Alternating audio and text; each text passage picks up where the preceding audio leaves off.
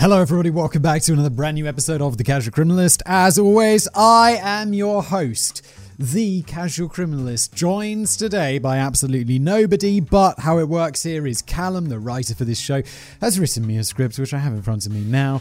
It is seriously hefty. It weighs in at 23 pages. This is going to be what I feel like is going to be a long episode. I also feel like I'm going to have some good laughs in this one. For a reason I'll get into in a moment after I have thanked our wonderful producer, video editor, Jen. Thank you, Jen. You make it wonderful. If you're watching this show, she adds the images. If you're listening, she adds all the sounds and all of that stuff. Why I think I'm going to enjoy this episode particularly is because I've done similar videos to this before, talking about like Amazon reviews and stuff, and Amazon reviews can get absolutely wild. Like the that people write, like at how they review Amazon products is great. And I really want to give you credit, but I absolutely can't remember who it was. And I looked through my old tweets. Tweets, is that right? Not my tweets, but like things people are tweeting at me on Twitter. And someone's like, dude, you got to check out the Amazon review killer. He's literally a dude who buys things off Amazon, uses them for killing, and then writes reviews on Amazon about using them for killing. And I'm like, that can't be real. But no, it is real. And you know it's real because Callum wrote a 23 page script about it, which, gonna, which we're going to get into. I'll stop rambling. Let's do it. Oh, if you're enjoying this show, make sure you uh, leave it a review. If you're a podcast listener, make sure you smash that like button if you are watching on YouTube. And let's do it.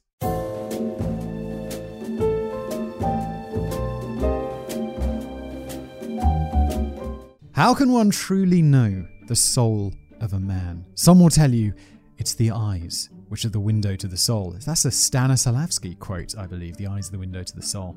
I like that one. A psychoanalyst might look towards his dreams, and irritating people with dream catchers above their beds will insist that star signs reveal everything you need to know about a person. yeah, people with dream catchers, I imagine like people who would irritate me is just like really gonna catch all the bad dreams, are we? However, there is one hanging over the bed of my kid, and I'm like, it looks really cool. It's got like these feathers and stuff. It looks really nice, and I'm like, well, that's a nice concept. And you know, honestly, if you believe that stuff, it's probably gonna work for you. You'll be like, yeah, it catches the bad dreams, so I don't have bad dreams. And it's like, okay, if you believe that, great. I honestly wish I believed in all that. I wi- like the idea of you know not just this, but also wow, we are off the rails already, and it's like what what two minutes in. But I wish I believed all that magic stuff, you know about karma and all of that nonsense. I wish I did, or like heaven. I wish that after we died, there was a glorious place we went to where everyone we knew is alive and great. I just, unfortunately, I just don't. it's a bit depressing. But as we and the NSA know, none of that retro nonsense can hold a candle to the one true avenue to a person's self their internet activity. That's the real way to discover all the dark depths of a person's mind, and that's what I'm bringing you today a window into the mind of a psychopath, as told through an unlikely medium. Here's Amazon.com reviews. Back in 2014, one courteous shopper, known only as Me, left a series of light-hearted ratings for stuff that had recently picked up online. However, Me had quite a peculiar shopping cart padlocks, a chainsaw, a shovel, firearms attachments. A stun gun. Oh my god, just add duct tape to it and we've got a situation. I get I mean we've got a situation anyway, but dude, you got to get some duct tape. I mean, that's what belong. It belongs on that shopping list for what you're up to. chainsaw, my dude. Chainsaw. Do, do killers actually use chainsaws in real life? That's a movie thing, right? Chainsaw's going to be way too messy. Just use a big knife or a bone. Stop giving tips to criminals. Sounds like the wish list of either a particularly heavy handed mall cop, a tree surgeon in a bad part of town. Dude, a particularly heavy handed mall cop? God, what are you doing with a chainsaw? Stop stealing those chocolate bars! or perhaps, just maybe, a serial killer. So, who was this mystery reviewer and what pearls of wisdom did they have to share with the world? Well, tidbits such as Husqvarna. Oh my god. That's the name of a chainsaw, apparently. 455 Rancher 20 inch gas powered chainsaw. Five stars. Works excellent getting the neighbor to stand still while you chase him with it is hard enough without an easy to use chainsaw. Dude.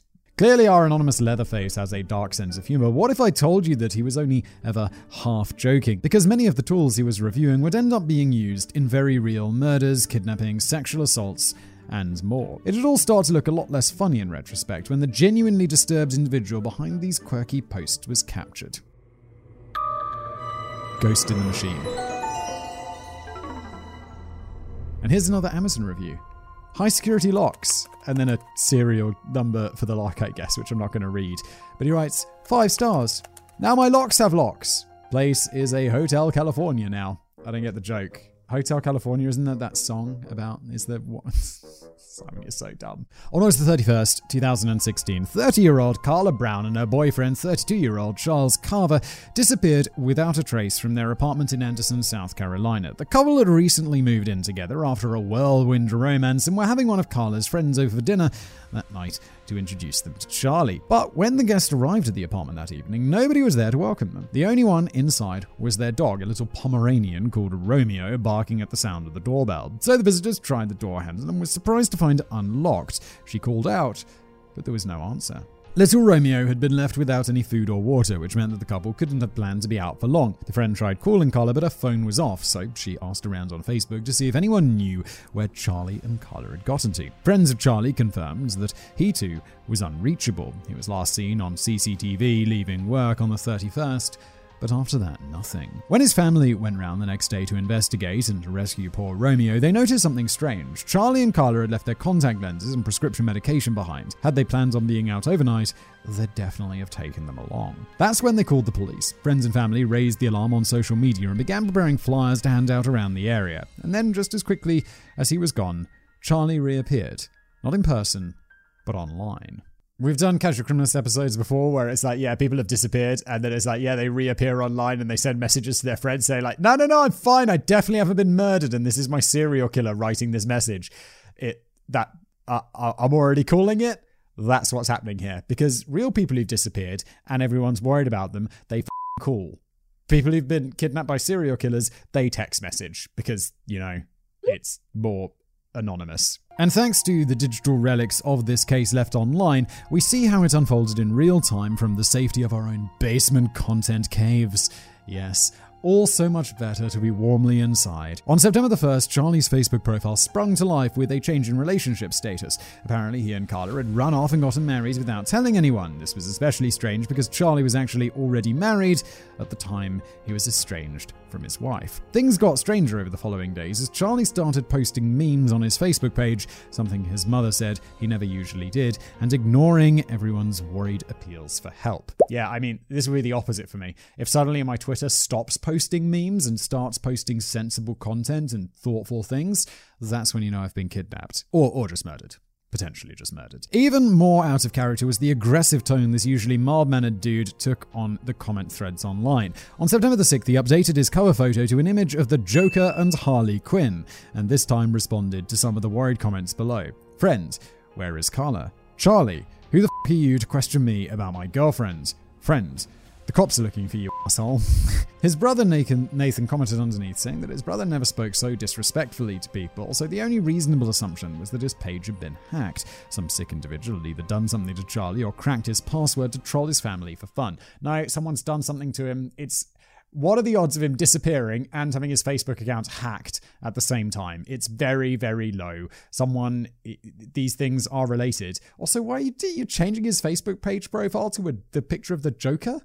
What's up with you? The social media saga unfolded over the following weeks, with each new post and interaction dissected for clues. This new version of Charlie told a friend, The one person that means the most to me and Carla, she know where we are, and we are coming that way forever. Uh, whoever this new person is.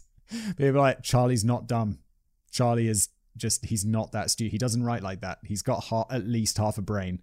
This person, like, I that wasn't my fault in reading this wrong. This is just badly written. Judging by the grammar, we're dealing with perhaps the most diabolical seven-year-old in America. Another reason his mother knew it wasn't really her son. But the question remains: Why in the hell would anyone have any reason to impersonate Charlie in the first place? Uh, and again, I'm gonna guess it's nothing logical, it's just that they're a crazy person. Naturally, suspicion started falling on his estranged wife, Nicole Carver. As I said, there's a, I mean, I know it's always the wife, but there's a big jump between like estranged wife and uh, kidnapping and then impersonating him online and changing his Facebook profile picture to a picture of the Joker and Harley Quinn. okay, wife, estranged wife.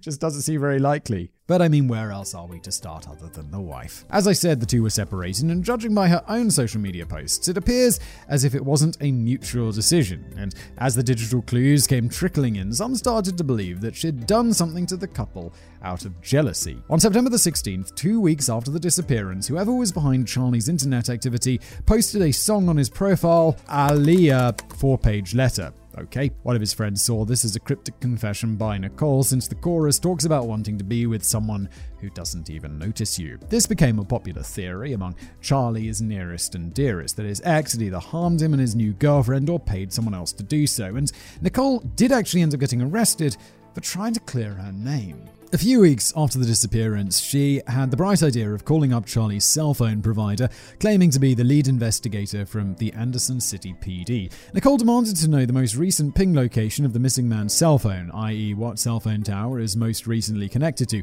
But in real life, vigilantes don't usually succeed, so Nicole's antics landed her straight in jail for impersonating a police officer. Yes, I mean, also, what are you up to? Don't be a vigilante, especially like a lame vigilante. So, what are you going to call up the cell company and pretend to be a police officer? It's like worst vigilanteism ever. Through October, the steady stream of Facebook activity continued. The brain damaged version of Charlie claimed that he and Carla had moved away, bought a house, and were planning on having a baby together. By this point, the family feared that kind of happy ending was impossible. The person who commandeered the account wasn't some random hacker, it was actually their killer. One of the most ominous clues of all seemed to solidify that fear. On October the 2nd, Charlie's account reposted a quote from the Eagles song Hotel California. Last thing I remember was running for the door. I had to find the passage back to the place I was before. Relax, said the nightman. We are programmed to receive. You can check out any time you like, but you can never leave. Yeah, I'm just wondering, what is that song? I love that song. Welcome to the host. But, but what is it about? I have no idea what it's about, but it's really chill. Uh, it's not about murder, is it? Or people being locked in a hotel and getting murdered? I hope not. Just before we continue with today's podcast, though, let me say that support for Casual Criminalist is brought to you by Manscaped, who is the best in men's below the waist grooming champions of the world. That is quite the way to talk them up, I must say. Manscaped offers precision engineering tools for your family jewels, and that rhymes too. And also, they just launched their fourth generation trimmer, the Lawnmower 4.0.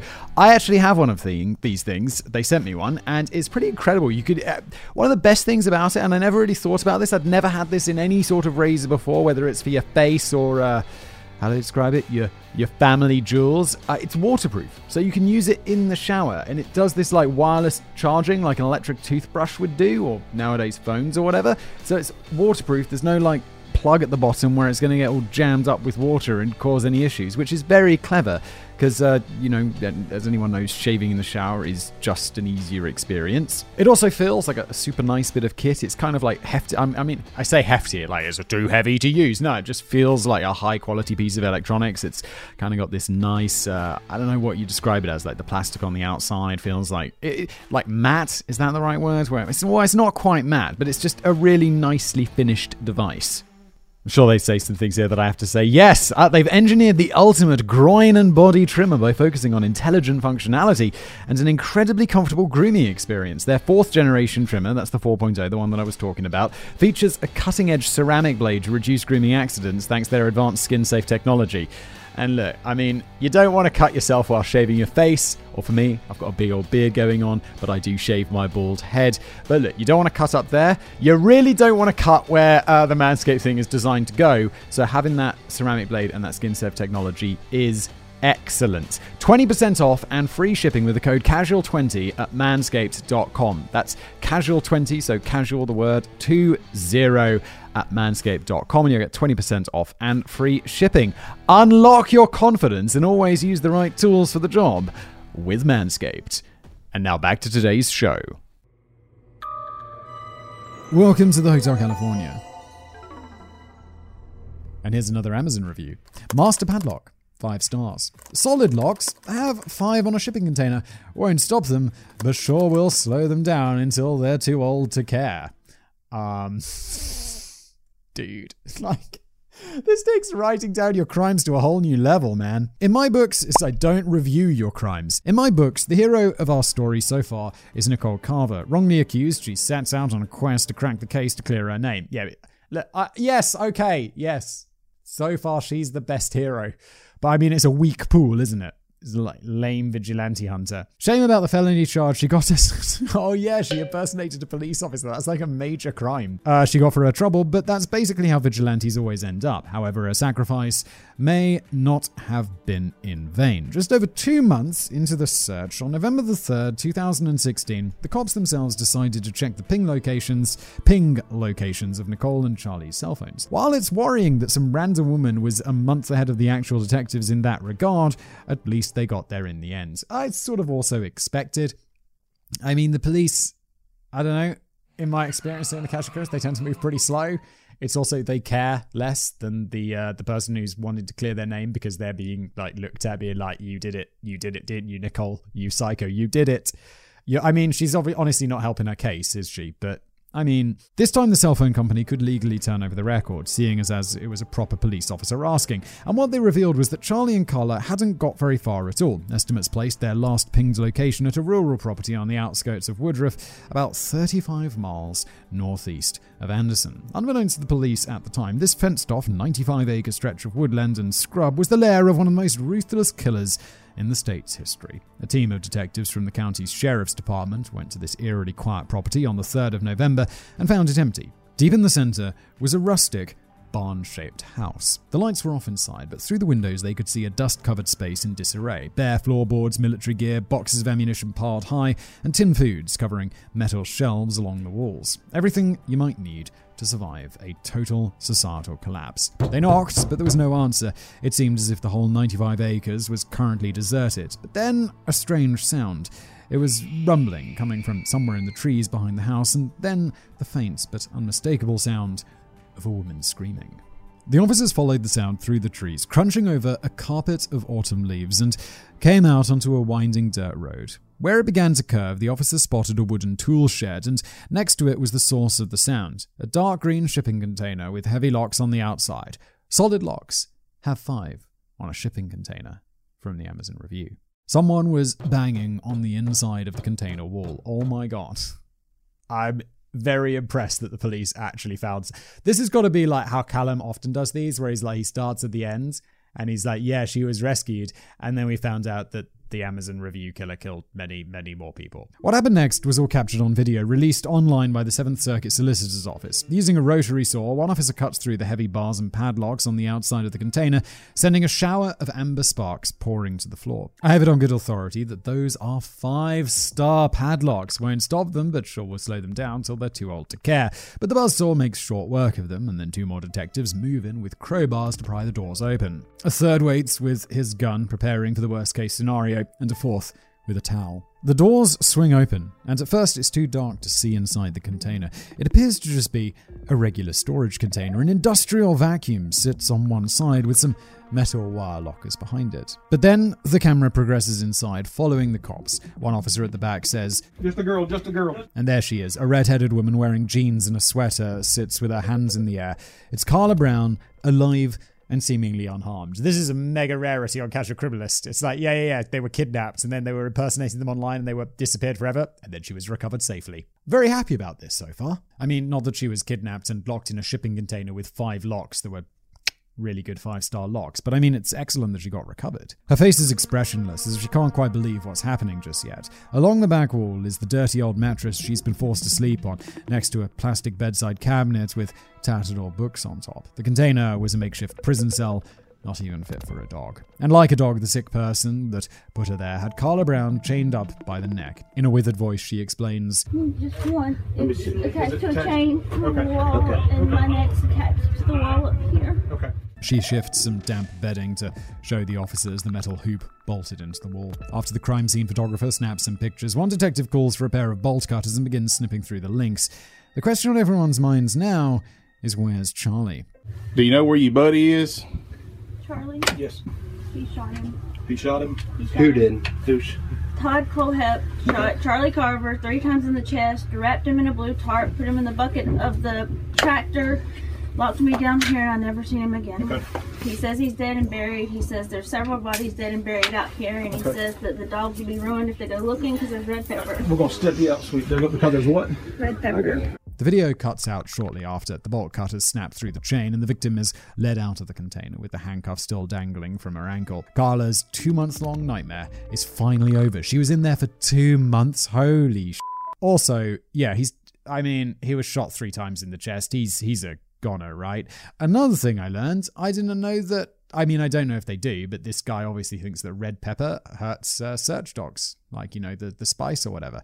I didn't know that. So they were too late to save Charlie. He was shot dead. And who is this man that Carla mentioned? Todd Kohlhepp. He was the owner of this sprawling property and the occupant of the farmhouse. Kohlhepp was a big man with broad, flat shoulders and the build of a star NFL defender, 30 years past his prime. It all began when Charlie and Carla took Mr. Kohlhepp up on a job offer to clear brush from his property. That's where the couple disappeared to after Charlie clocked off on the 31st of August, expecting to work a few hours on the land and be home by dinner. It's not entirely clear what happened that day. It seems things went south when, as the killer's mother later explained, Charlie got nasty and got smart mouthed. So, of course, the landowner did the reasonable thing and drew a pistol on him. Yeah, whenever I've had disagreements with my boss in the past, it's always just, we've always sorted it out with guns. Just seems easier that way. Stranded on his vast estate with nothing to protect themselves, Charlie and Carla were completely at Kohlhepp's mercy. He was a renowned gun nut, so the neighbors wouldn't have thought anything of it as three gunshots rang out through the trees that afternoon. After her boyfriend was gunned down by this pudgy paramilitary guy,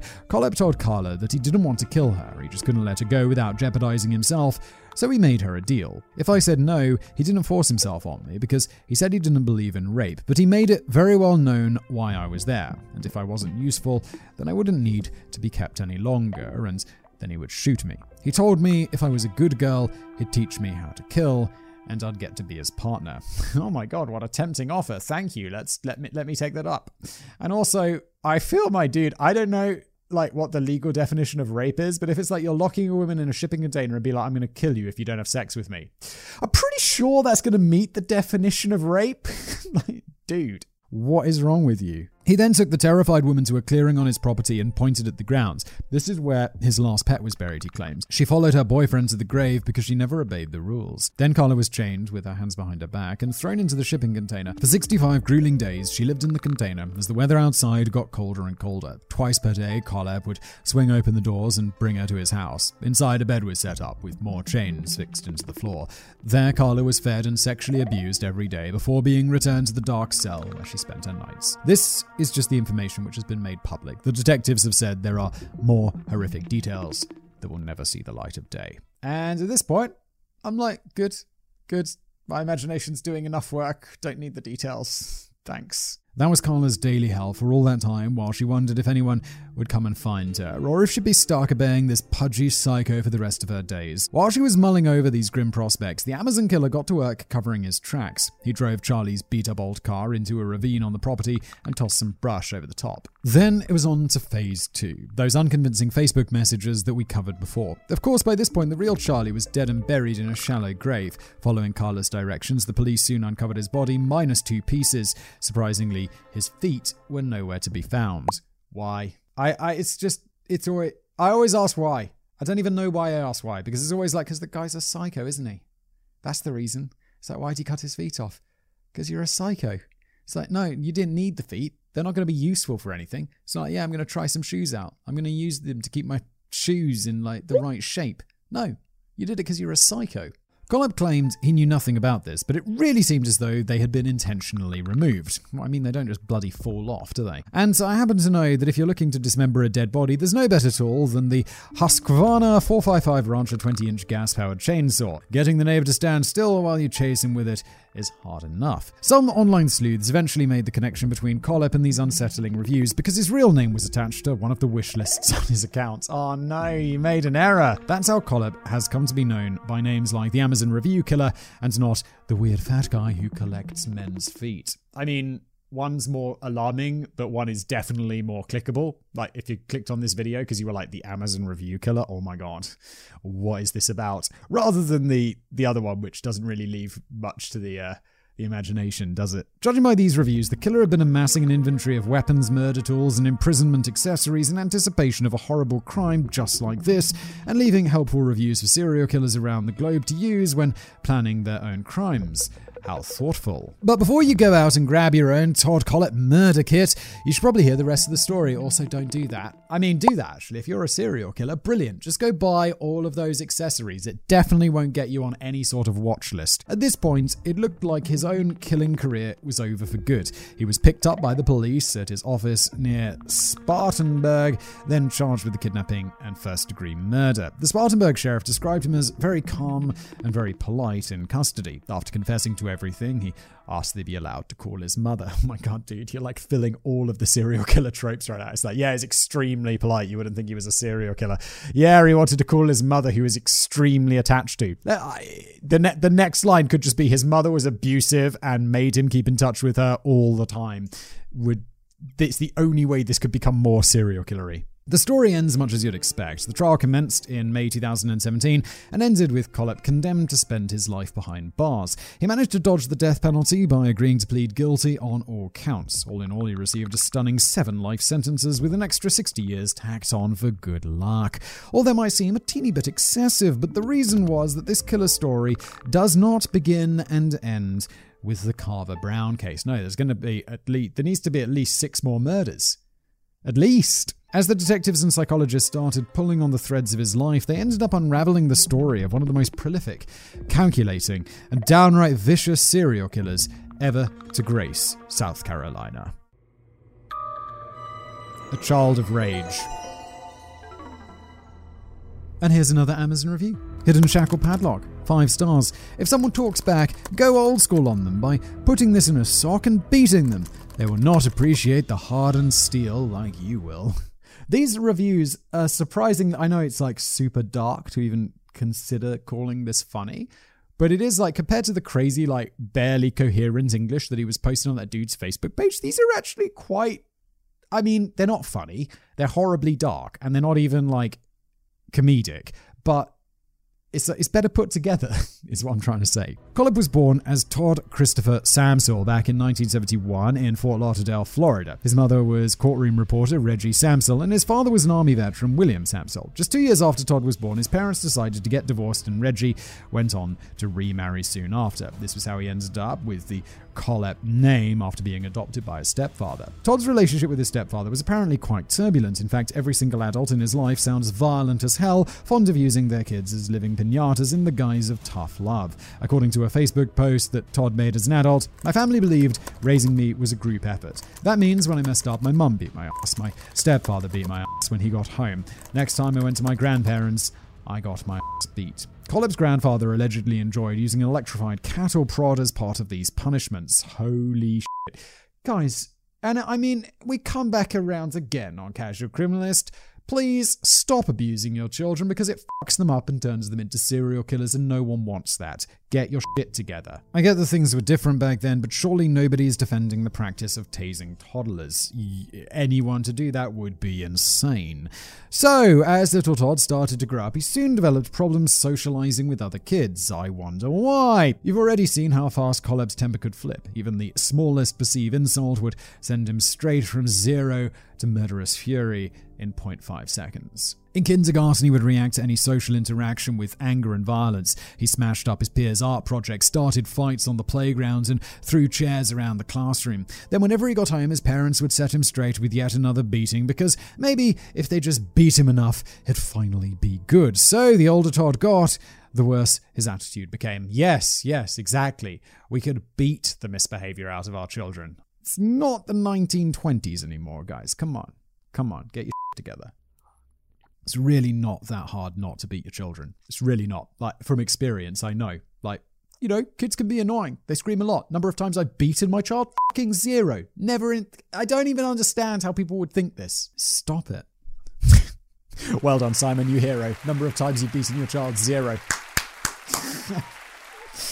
Any perceived slight, any talking back would be met with completely disproportionate violence. An old neighbor from the family's time in South Carolina recounted how the little terror locked her son inside a dog cage and started rolling it over, laughing at the boy's screams. Later, he was caught shooting a neighborhood dog with a BB gun and even killed his own goldfish with bleach because he wanted a gerbil instead. And again, dude, all of the serial killer tropes you are absolutely nailing, like torturing animals, big one. Abusive childhood, big one. Calling your mum, big one. And all of the others. Really, I mean, this is almost like fiction. I, if this was if this was fiction, I'd be like, it's, it's bad, it's unbelievable, it's too on the nose. A little note for new parents if your kid starts killing animals, get them in therapy. Otherwise, I'll be writing about them in about 20 years' time. Yes, please do that. That's actually just what Todd's mother did for him. He was committed to a mental hospital at the tender age of nine, but it didn't seem to do him much good. The psychiatrists noted his abnormal obsessions with sex and violence. Holy shit, at nine, my dude? But beyond that, it doesn't seem like he got much treatment. Todd was released after just a few months, and his reign of terror continued unabated. Yeah, there's a difference between putting your child in therapy and being there for them and just dumping them in a mental hospital. Big difference. As Kohlhepp grew into quite a big built young lad, his temper became so dangerous that his own mother locked his door from the outside each night in fear of what he might do to the family in their sleep. One neighbor from those days called him a devil on a chain. But his mummy dearest saw things differently. She later explained to the press that Todd wasn't a bad person, he was just extremely sensitive to being hurt or scolded. Doesn't matter how sensitive you are to being hurt and scolded, the rea- reaction is not murder or kidnapping or anything like that. It's try and get over it, okay? That's the solution. Or if you're being, or, you know, lash out, but not with murder. Just be like, you know, fuck you too. That's that's enough. That's enough. Don't murder people, for God's sake. Why? So sensitive that when a girl on the school bus dead laughed at him, he stabbed her in the fucking leg with a pair of scissors.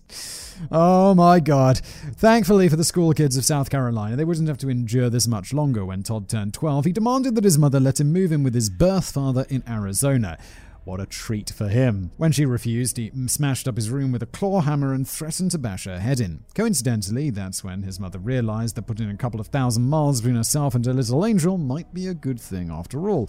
Plus, she and Todd's stepfather had just split up, partly due to the constant antics of this hammer wielding maniac, who she believes wanted her all to himself. So the little Satan spawn packed his bags and moved across the country for the summer. Todd had spent his entire young life idolizing the father who abandoned him. Healthy role model there, Todd. And now he was finally getting to spend some time with his hero. And for the first time in his life, he wasn't completely surrounded by people just dying to beat the shit out of him every day. Not that his father was a particularly good influence. That summer, he introduced his son to some macho hobbies collecting weapons, hunting, and bomb making. Oh my god. Yeah, yeah, yeah. Let's teach the child psycho how to make pipe bombs. Brilliant idea, Dad. Well done. According to Todd, over these father son bomb making sessions, his papa would regale him with stories from his life as a top secret mercenary and arms dealer who would disappear on missions to foreign war zones. To an impressionable little kid with a budding passion for ending lives, these nonsense stories sounded like the coolest thing imaginable. Yeah, it does sound cool. I mean, in a kind of like scary way, but also completely made up. He was in the military though, wasn't he? Probably wasn't like an arms dealer. Miraculously, Kohlhepp never blew up his school with an IED after returning to South Carolina, but he did express his discontent at returning to his normal life. He threatened to kill himself unless his mum let him return to G.I. Joe back in Arizona, and the following year, his mother relented. He would now be living with his dad for good. Now 13 years old, Kohlhepp was happier than had ever been in his life. He even took back his original birth name, Todd Samsel. Throughout his early teens, he worked as a busboy at his dad's restaurant, as well as some odd jobs gardening and landscaping. It was a pleasant start, but over the next few years, the elder Samsel started disappearing for days, then weeks at a time. No, he wasn't off bombing freedom into the Middle East. he was actually chasing a never ending string of girlfriends, leaving his only son home alone. As you can imagine, this only exacerbated Todd's issues. He even contacted his mother asking to come back home, but she made excuses to put off his return. Nobody wanted the little maniac bleaching up their fishbowl, so once again, young Todd felt utterly abandoned. And it's like, at this point, he's like 13 years old, so you can't be like, no wonder no one wants him. He's 13. He's 13. Someone needs to like fix him. He's not even a, it's crazy. The only difference was that now he had access to guns. Brilliant. The devil on a leash was about to lash out with his most vicious attack yet the assault. Amazon review. Unnamed gun grip. Five stars. It's blacker than my soul and priced right. Holy sh- Back in 1986, 15 year old Kohlhepp developed a crush on a neighborhood girl, a 14 year old whose house was just three doors down from his father's. As is usually the case with that first teenage romance, he was too shy to approach her. The girl already had a boyfriend, and Kohlhepp was absolutely terrible at handling rejection, so he came up with a clever plan to win her heart. Oh my god, please don't kill the boyfriends. You're 13. No, you're 14 now. 15, I'm sorry, he's 15. The years just fly by when you're having fun. While his father was away on a business trip that October, he confessed his love to the girl at gunpoint. She was babysitting her two younger siblings one night when she heard a knock at the door. It was Kohlhepp. He said that the girl's boyfriend had sent him and he wanted to talk urgently. The moment she was outside, Todd drew one of his father's guns and pointed it at the girl's chest. Todd would eventually become addicted to the power he felt in that moment. The moment he drew a gun, the world suddenly started taking him seriously. Suddenly, the smug smiles disappeared from people's faces. He forced his victim to follow him to his father's house, where he tied her up and taped her mouth shut. Still just a teenager himself, Kohlhepp then proceeded to rape the. T- oh my god. Dude. This. So, I mean, I get like, okay, so he's a disturbed teenager and he's pointing a gun at someone and he doesn't really understand it. And it's like, okay, this is like kid needs fixing. And now it's like, oh, shit got real. After the ordeal, he untied her and then walked her back down the street to her house. Before the crying victim disappeared back inside, Kohlhepp threatened to murder her siblings if she ever told a soul. Some reports claim that the girl bravely ignored the threat. Some say a neighbor noticed what had happened. Either way, the cops arrived shortly after and found Kohlhepp sitting in his father's living room holding a rifle to the ceiling. Court documents revealed the first thing he said was, How much time am I going to get for this? The answer? A hell of a lot. He's 15. Uh, can he go to prison as an, like, oof, this is a tricky one. I mean, geez. Well, we already know the answer. He goes to prison for a long time, it seems. As a 15 year old with prior psychological diagnoses, Kohlhepp should have only been looking at a few years in a mental hospital for the crime. He tried to explain the act as a simple act of rebellion against his mum and dad. You know, some kids smoke weed and sneak out at night, others kidnap and rape schoolmates. Ah, the folly of youth. ah, why? Why is it why? But the Arizona courts weren't buying that. They saw before them a vicious criminal with a long history of violence, as they should. Given the precedent set by his history of explosive antisocial behavior, the prosecutors petitioned to have him tried as an adult. Psychologist Dr. Roger Martic performed an evaluation on the teenage terror, concluding that the only emotion Todd is capable of is anger. He would later tell the court he demonstrates episodes of ignoring or distortion of reality, excessive strange impulses and feelings, and a limited capacity to tolerate unpleasant effects. Doesn't sound like he needs to be tried as an adult. Sounds like he needs like mental help because he was diagnosed with borderline personality disorder, BPD, which explains his explosive reactions to any negativity. All of this meant that the doctors were convinced that he would be a threat to society in the future. Yeah, obviously. And so Todd Kohlhepp was called up to the big leagues adult court. I feel like he shouldn't go to adult court, he should go to adult like psychiatric diagnosis. The sexual assault charges were dropped as part of the deal to bring him there, but kidnapping still carried a hefty sentence in Arizona. In the end, young Todd Devil on a Chain Kohlhepp was sentenced to 15 years behind bars, the entirety of his time on Earth at that point. His mother, Reggie, believed his sentencing was over the top and a little terror should have been tried in the juvenile courts. She later told reporters, Never have I seen this happen to a 15 year old child and not even any help offered. They don't stop to think that he even walked the girl home. What? Are you. What? Uh. Wait, hang on. Just let me finish the quote because I read it ahead and it gets even more insane. I, I just had to do a double take there. Uh, the quote continues Does that sound like a dangerous criminal? He even walked the girl home after raping her. What the f? Oh, yeah, Reggie. God forbid she walk home alone. She could get kidnapped or something. Good thing she had her kidnapper there to protect her. Or. and rapist. And rapist. A fresh start. Vipertek VTS 979 51 million volt stun gun. 5 stars. seriously trying to find a reason to zap one of my agents for being lazy. It's going to be the new office motivational tool. Is that me and my boss settling our disagreements with guns, and when I wasn't working hard enough, it just zapped me with 51 million volts. Fairly normal. All things considered, prison life never turned out too bad for teenage Todd. Despite a rocky start, he ended up earning a bachelor's degree in computer science and worked for a prison program producing graphics for companies around the state. His LinkedIn says he was a graphic designer with emphasis on print media, vinyl graphics, and engraving. All in all, it seems a bit of time behind bars might have actually improved his life a lot. He was finally released in 2001 after 14 years. The new and improved Kohlhepp stepped out into a completely different world, having skipped over the entirety of the 1990s, as well as the vast majority of his own 20s. And then, as far as anyone could see, he just kind of reintegrated into society. If this wasn't, if we didn't know what was coming next, this would be one of those rare examples of American prison actually fixed someone. Like, they were they were a dangerous person. They were locked away, so they couldn't commit any further crimes, and they were rehabilitated. It's amazing, except he turns out to be a serial killer, which is less amazing, isn't it? After moving to the ridiculously named town of Spartanburg, South Carolina, he started piecing his life back together. On his resume, he sneakily changed his ex-employer, Arizona Arizona Correctional Industries, to Arizona Consumer Industries, allowing him to dodge awkward questions about that kidnapping conviction.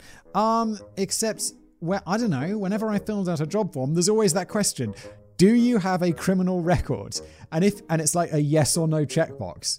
And I'm fairly sure you're not supposed to lie on those things. And they do check. I don't think I've ever. Oh, I, I did have a background check for like one TV thing I was supposed to do once that didn't work out. And that seemed fairly thorough. But like, they were like, we need this like police thing, we need all of this. And I'm like, oh my God. But I know like my sister's a teacher and they have to have like police background checks and all of that. So I mean, they do check into it, right? After a few years, he got another degree and applied for a South Carolina real estate license, which never required a background check at the time. Oh, okay, there you go. which I mean, I guess is good. In, in, a way, because we do want people who've been in prison and are ex convicts to be able to reintegrate into society and get jobs. But I feel like, you know, for the serious, like, I don't know, it's complicated, isn't it? Luckily, this is the Casual Criminalist where we look at crimes, not where we solve difficult moral quandaries. Let's move on. Anyone who spotted his name and face on the Arizona Sex Offenders Register would be fed a story about how the whole thing was just a misunderstanding. Ah, yes. It was just a misunderstanding. I kidnapped a 15 year old girl at gunpoint and raped her. It was a just you know, the folly of youth, as Callum said. And it worked a charm. Kohlhepp was granted a real estate license in 2016. He soon started his own company named TKA Real Estate with a dozen employees and became quite independently wealthy. He even got a pilot's license in 2013. Wow, okay. I don't like it when the serial killers are successful. And I don't like it that he's getting a pilot's license because I'm getting my pilot's license. Go away. Don't join the pilot club. All in all, this sounds like a pretty successful story of rehabilitation, a truly inspiring story of a life turned around. Thanks to the good people of the Arizona penitentiary system, Todd Kohlhepp was finally able to straighten up and fly right. Oh, yes. And then there was the other thing, wasn't there? The whole shipping container sex slave thing.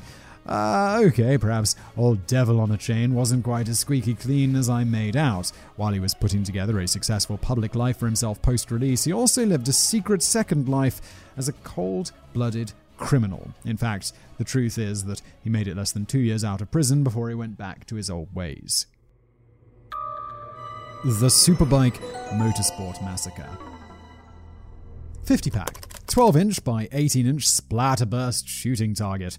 Four stars. It's being harsh on this one. Excellent use for changing up on target, not just for sighting in. Okay, I don't know what a splatterburst shooting target is though. Way back on the 6th of November 2003, had he been unlucky enough to walk into the Superbike Motorsports shop in Chesnee, South Carolina at around 3.15, he'd have been greeted with a horrific scene. Two people lying in the doorway with bullet holes in their head. A further two victims were slumped over inside the shop, also killed with gunshots to the cranium. It was the case of seemingly senseless violence that shook the community at its core. Nobody had any reason to harm store owner Scott Ponder, 30, much less his mother, Beverly Guy, age 52. Manager Brian Lucas, 30. Mechanic Chris Sherbert, 26, were the others found dead at the scene.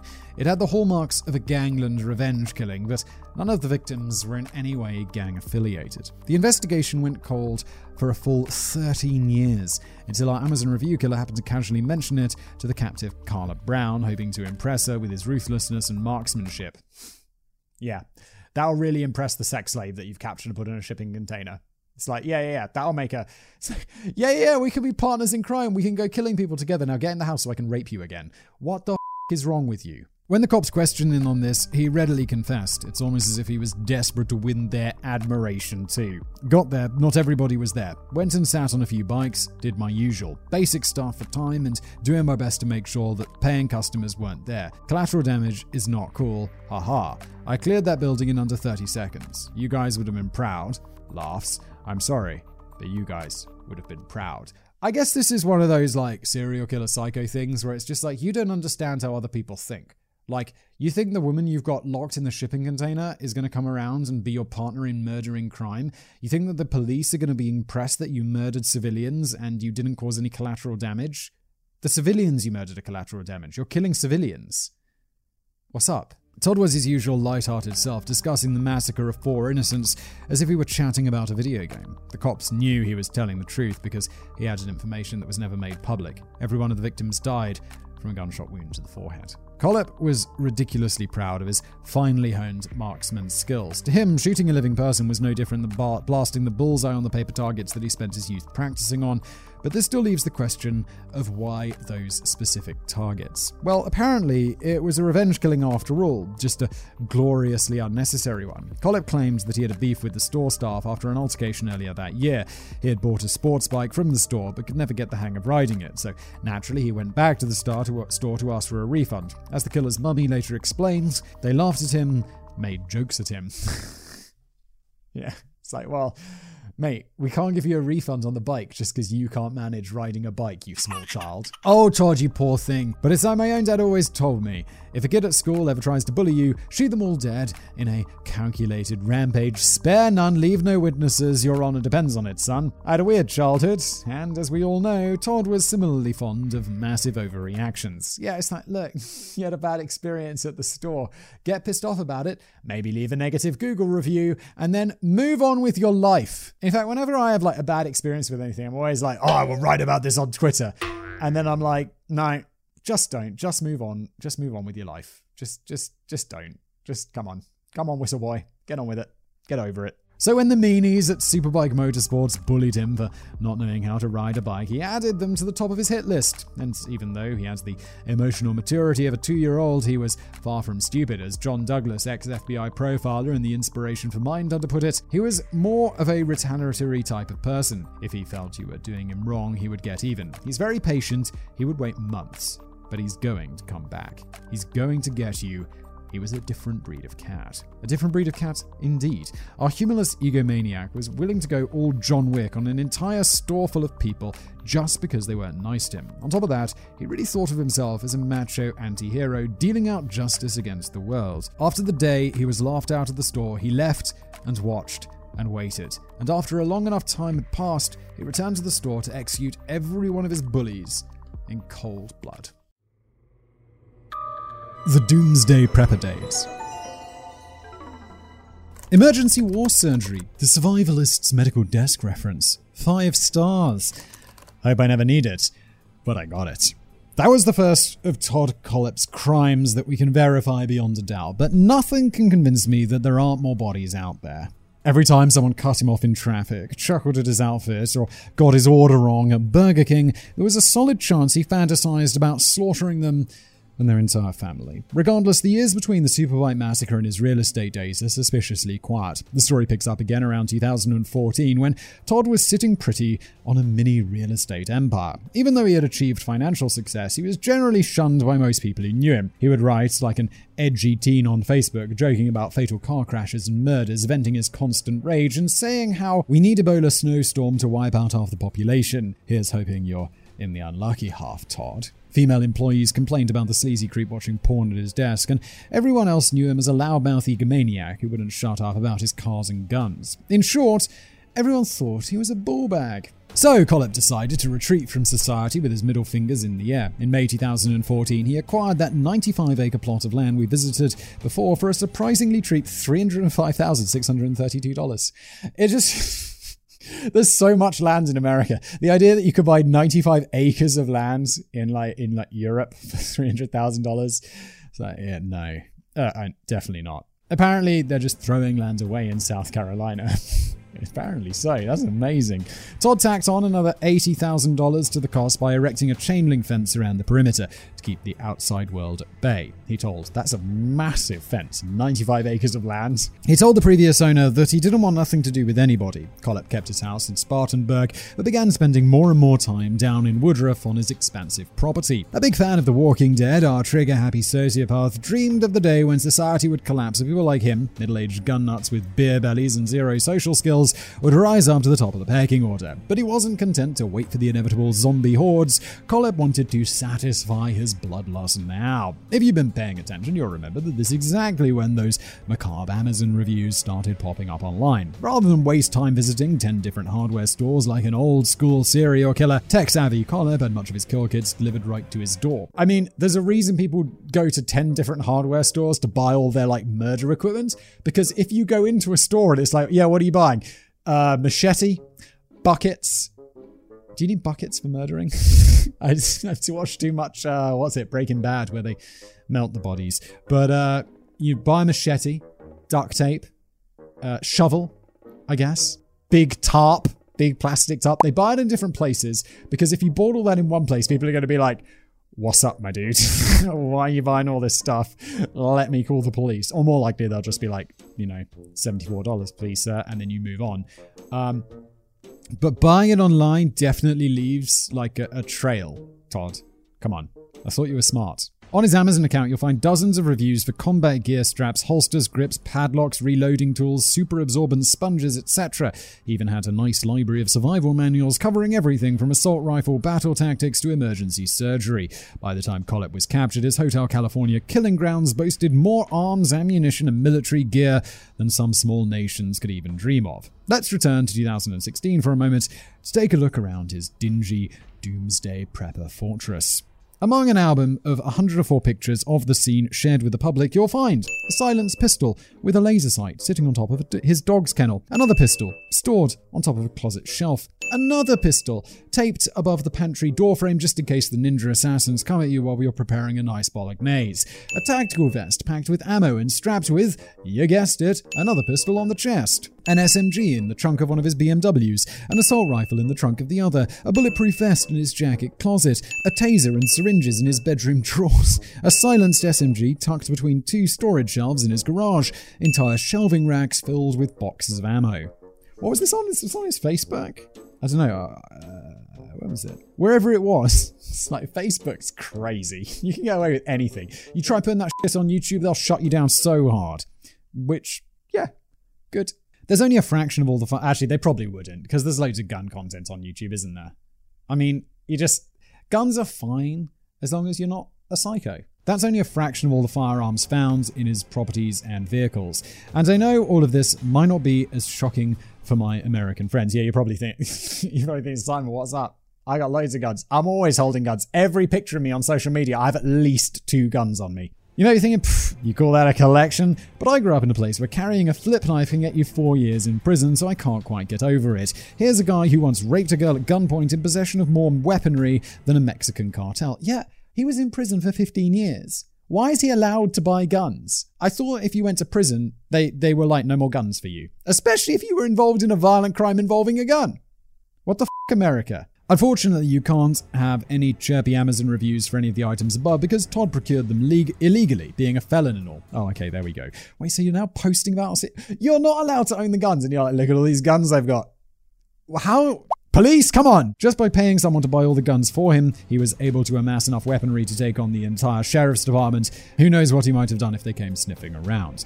After spending over a year stockpiling all this lovely killing gear, Kohlhepp decided to make his dark fantasies a reality once again at the end of 2015. From then on, his neighbors noticed a change in his demeanor. Kohlhepp retreated into his forest fortress for huge stretches of time and cut himself off from the world even further, barring anyone from stepping foot on his lands. And Mr. Wall Waldrop, who lived in a trailer just off the property, said, He told me he wanted to be left alone. It didn't ring a bell that he might be trying to keep something in instead of something out. Johnny and Megan. SOG entrenching tool, folding shovel, 5 stars. Keep it in the car when you have to hide the bodies and you left the full size shovel at home. Does not come with a midget, which would have been nice. Dude, it's that. It's too far. Not even funny.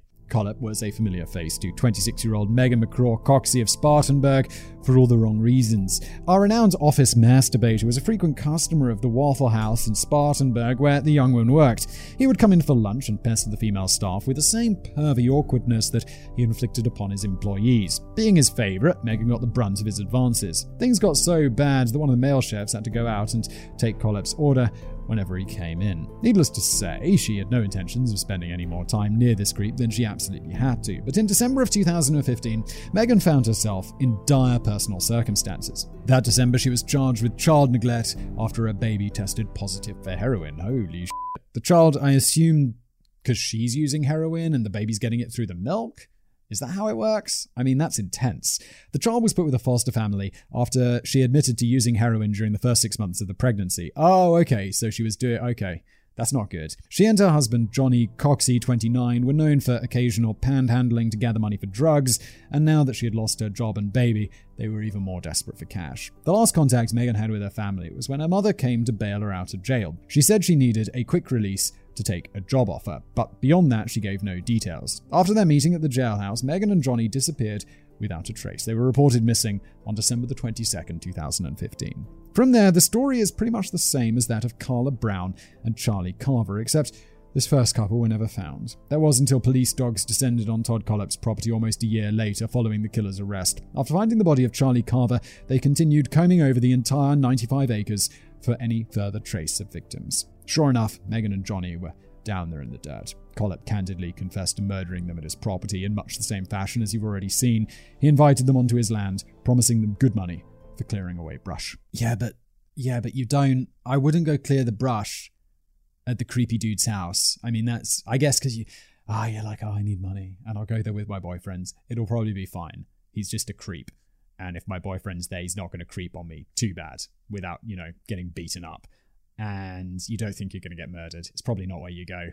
He then killed Johnny without warning with a gunshot to the head and imprisoned Megan in his makeshift holding cell for six days. Apparently, she wasn't as compliant a captive as her successor, so Kohlhepp decided to execute her in cold blood.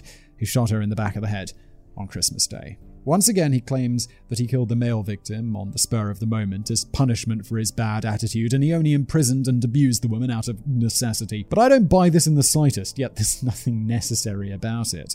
The pathetic man child clearly planned the whole thing in order to fulfill his desire to kill and control. He wanted to be seen as a badass gunman at war with the world, when really he was just a standard sleazy creep with no conscience and a messed up mind. Which brings us back to the most curious question of all the feet. Once again, it appeared as if Kohlhepp had severed the feet, but when quizzed on it by detectives, he played dumb. Years later, he wrote to an investigative journalist saying, I kill, I don't play with bodies, this isn't criminal minds. So, if that's the case, Todd, who took the feet? Were they already missing when they got there? Do you have a necrophiliac mate who keeps digging around on your land? Did the foot fairy snatch them and leave you a dollar under your pillow? Honestly, this denial is a hundred times weirder than just admitting you cut them off for some weird sex thing. But I guess that wouldn't really fit with the image Kohlhepp was trying to project, because the impression I get is that above all, Todd Kohlhepp didn't want to be feared or hated. More than anything, he just wanted somebody to think he was cool. It's like, dude, this is just one guy where it's like you just don't understand how regular people think. It's just like you got no idea what's going on in other people's minds. Like we don't generally know what's going on in other people's minds, but we can take a good guess. This guy's taking a guess and he's just getting it wildly wrong. How many more? SOG Pentagon Fixed Blade S14N 4 stars. Haven't stabbed anyone yet. Yet but I am keeping the dream alive, and when I do, it will be with a quality tool like this. But you only gave it four stars, mate. You don't want a five star knife for all the stabbing? The sad thing is that everyone knew a kid like Kohlhepp, but the vast no, wait. At what age? I didn't know anyone who held someone by knife point and then raped them. So, I mean, but Yeah, I mean, I guess there's like weird. Every there's always weird kids, but you know, not that weird. Even well into his middle age, Kohlhepp was still spinning juvenile fantasies about military glory that only a five year old would fall for. Scott Wildrop, who lived next door to his woodland property, said that the killer once claimed to have flown overseas on a secret mission with his mercenary father and mowed down a village of locals from a helicopter. This sounds like he's describing Ride of the Valkyries from Apocalypse Now, and it's 100% verified, premium, grade A bullshit. When you're dealing with such an immature fantasist as this, it makes it especially hard to work out how many victims he actually killed. If we exclude the village full of Viet Cong from the tally, then we're currently looking at seven murders. That's how many Kohlhepp was charged with when he went to trial, hence the seven life sentences. But when Kala told detectives about her nightmare imprisonment at the Hotel California, she revealed a shocking statistic. Kohlhepp claimed he was actually approaching triple digits. He never called himself a serial killer, he preferred the term mass murderer. Okay. But how much of that can we trust? In December 2017, he reiterated his claims in a letter to the Spartan Herald Journal, claiming that there are many more bodies to be found yet. Yes, there is more than seven. I tried to tell investigators, and I did tell FBI, but it was blown off. It's not an addition problem, it's a multiplication problem. Leaves the state and leaves the country. Thank you, private pilot's license. This guy's English is terrible. I can't decide whether he's smart or stupid, because he's smart, like he, he became independently wealthy and he built like an empire of real estate stuff, so he can't be that dumb. He's got to understand finance. He also got his private pilot's license, which I'm doing right now. I'm surprised with, you know, it's not rocket science, but the theory is not basic. If that's true, and he really did use his pilot's license to get around, then he might be responsible for many more deaths thousands of miles away from South Carolina. Arizona is obviously a top candidate. He claimed to have shot at least one person there, but aside from that, he's reluctant to offer up any further closure. At this point, I really don't see any reason to give numbers or locations. There's only one murder in which he has offered up candid, verifiable details. About one year into his prison sentence, he told officers a story about his return to South Carolina just after getting released from prison in 2001, when he stayed at a complex called the Hunt Club Apartments. To hear him tell it, several of his nosy neighbors were unhappy about having a sex offender in their midst and tried to harass him out of the building. They called his phone at all hours and distributed flyers around the area warning that a convicted kidnapper was in town. When he told the cops about his predicament, they were less than sympathetic. Deal with it they said. But to Kohlhepp's ears, that sounded like an invitation to take action. When two local men decided to confront him about his past, he dealt with it. In a phone call with a reporter, he said, Two individuals decided to assault me, and they're no longer with us. Kohlhepp says that one man came at him with a hammer and the other with a knife. He managed to disarm the latter and then stabbed him in the chest. His friend died from a knife wound to the neck. The killer claims that he dumped both bodies at a dead end off Interstate 26, a few miles out of Spartanburg. Keep in the car when you have to hide the bodies. But wait one second, Todd. In that review for SOG Pentagon Fixed Blade S14N, you said you haven't stabbed anyone yet. Were you lying then, or are you lying now? I just don't know if I can trust you anymore. Yeah, and you're a famous bullshitter, so I'm always like, well, unless there's some evidence, um, because let's not trust your word, because obviously that's totally unreliable. Like, I don't think, I don't think so. Even though I'm not convinced, this dubious confession was apparently enough to justify a full scale operation by the county sheriff, which makes me think that the details must have matched up with missing persons cases from back at the turn of the millennium. Why else would they spend so much money hunting for bodies that might not exist? The cops actually identified a handful of possible locations that fit the description driven, given by Kohlhepp, however, nothing but animal bones were found in the end. Who knows if it was all a charade to win some limelight or if there really are two men buried off in those woods somewhere. Ever since, Kohlhepp has pretty much shut up shop. He's reluctant to give any more information to the police unless he can be guaranteed immunity from further prosecution. Perhaps he knows that the death sentence would be an inevitability otherwise. Wrap up.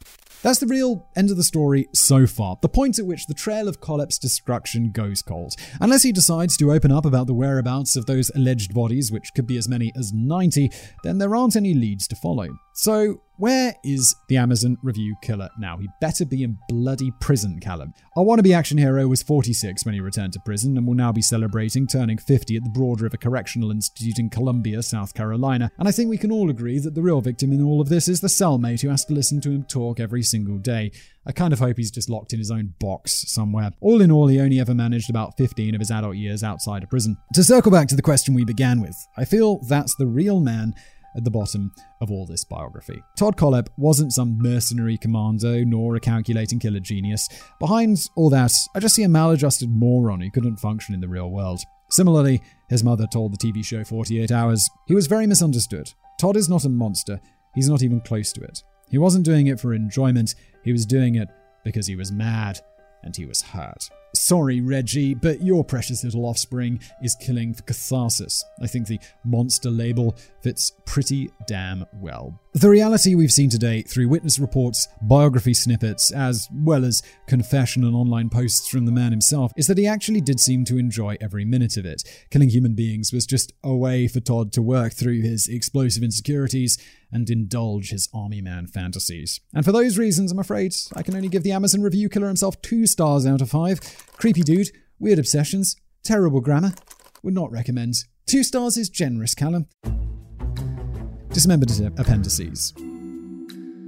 Number one, the Amazon killer must have been following the news while the manhunt was on for Kala and Chris because that September he made a post on Facebook which is actually incredibly cold in retrospect. Reading the news, this missing person, that missing person, oh wait, that person just went to the beach with friends, other person found with her parole violation boyfriend. He was mocking searchers for missing people while Kala was imprisoned in his container dungeon. Number two, buried among the Amazon reviews, I found a chilling detail which is never mentioned in any of the coverage of this case. It seems like in 2014, Kohlhepp somehow actually had a proper girlfriend, one with a small daughter. One of the reviews was for a doll that he bought for the girl, three stars in case you're wondering.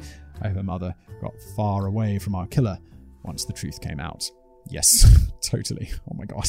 Number three, and lastly, no matter how unsettling serial killers are, you true crime nuts always find a way to one up them. In August 2020, the contents of the killer's Hotel California were auctioned off to raise money for victim compensation. Among the 550 items were his cars, boxing bag, books, and hilariously, even that motorbike that he could never get the hang of. One crime junkie woman bought a real estate sign with his face plastered on front, hoping for the price to go up as the kill count grew. That is dark. How many more bodies will they find? It's fascinating. It's cool in a very morbid way. No offense, love, but that's a different class of mental. Yeah, agreed.